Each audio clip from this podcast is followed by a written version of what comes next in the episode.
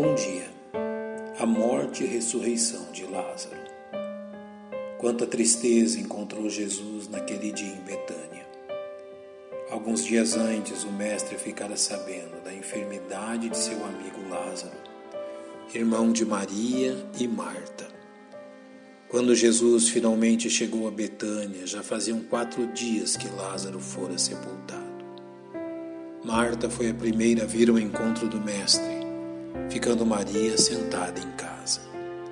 Devido à sua proximidade com Jesus, Marta expôs publicamente o que havia em seu coração, revelando ao mesmo tempo sua confiança e desapontamento. Senhor, se tu estivesses aqui, meu irmão não teria morrido. Mas também agora sei que tudo quanto pedires a Deus, Deus te concederá.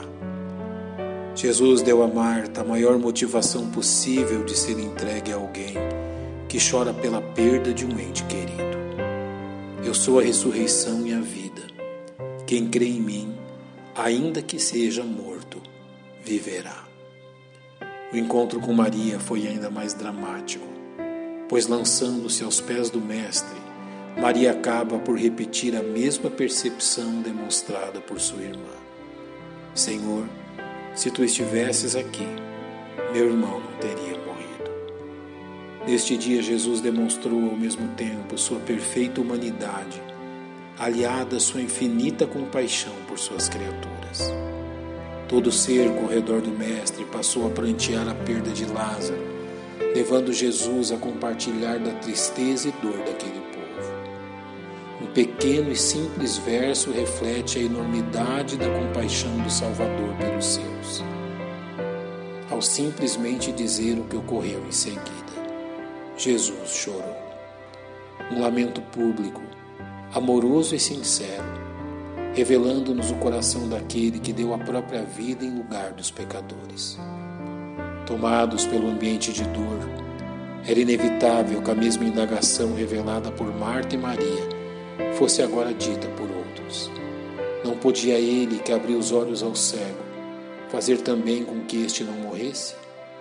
Ou seja, não podia Jesus ter evitado toda esta dor e sofrimento, simplesmente fazendo o que tantas vezes já fizera, modificando a realidade dos enfermos unicamente por sua palavra?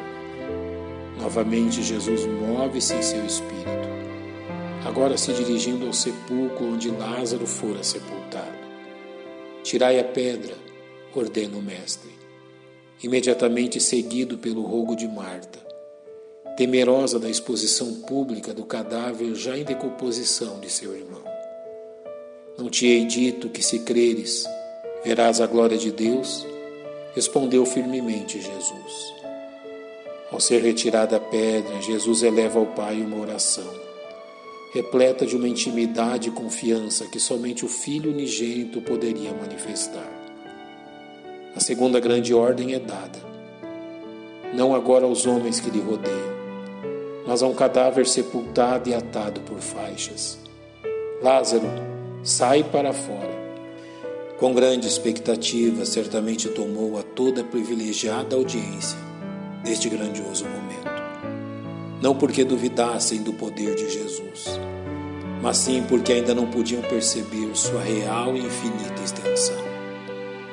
João registra esse momento com a simplicidade que lhe é característica. E o defunto saiu, tendo as mãos e os pés ligados com faixas e o seu rosto envolto num lenço. A terceira ordem do mestre foi a mais rápida e satisfatoriamente realizada por aqueles homens. Desligai-o e deixai-o ir. Talvez estejamos entre aqueles que, neste tempo de tantas dores, provaram a perda de um ente querido.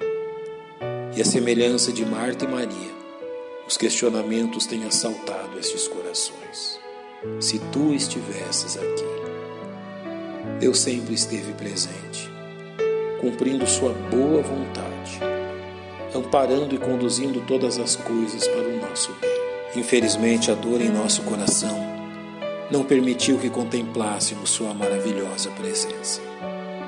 Descansemos em sua promessa.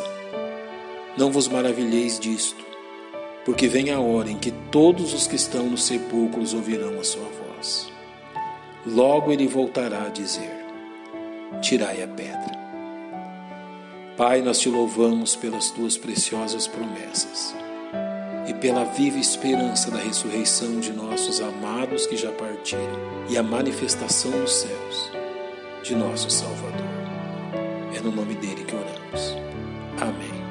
Um bom dia e que Deus te abençoe.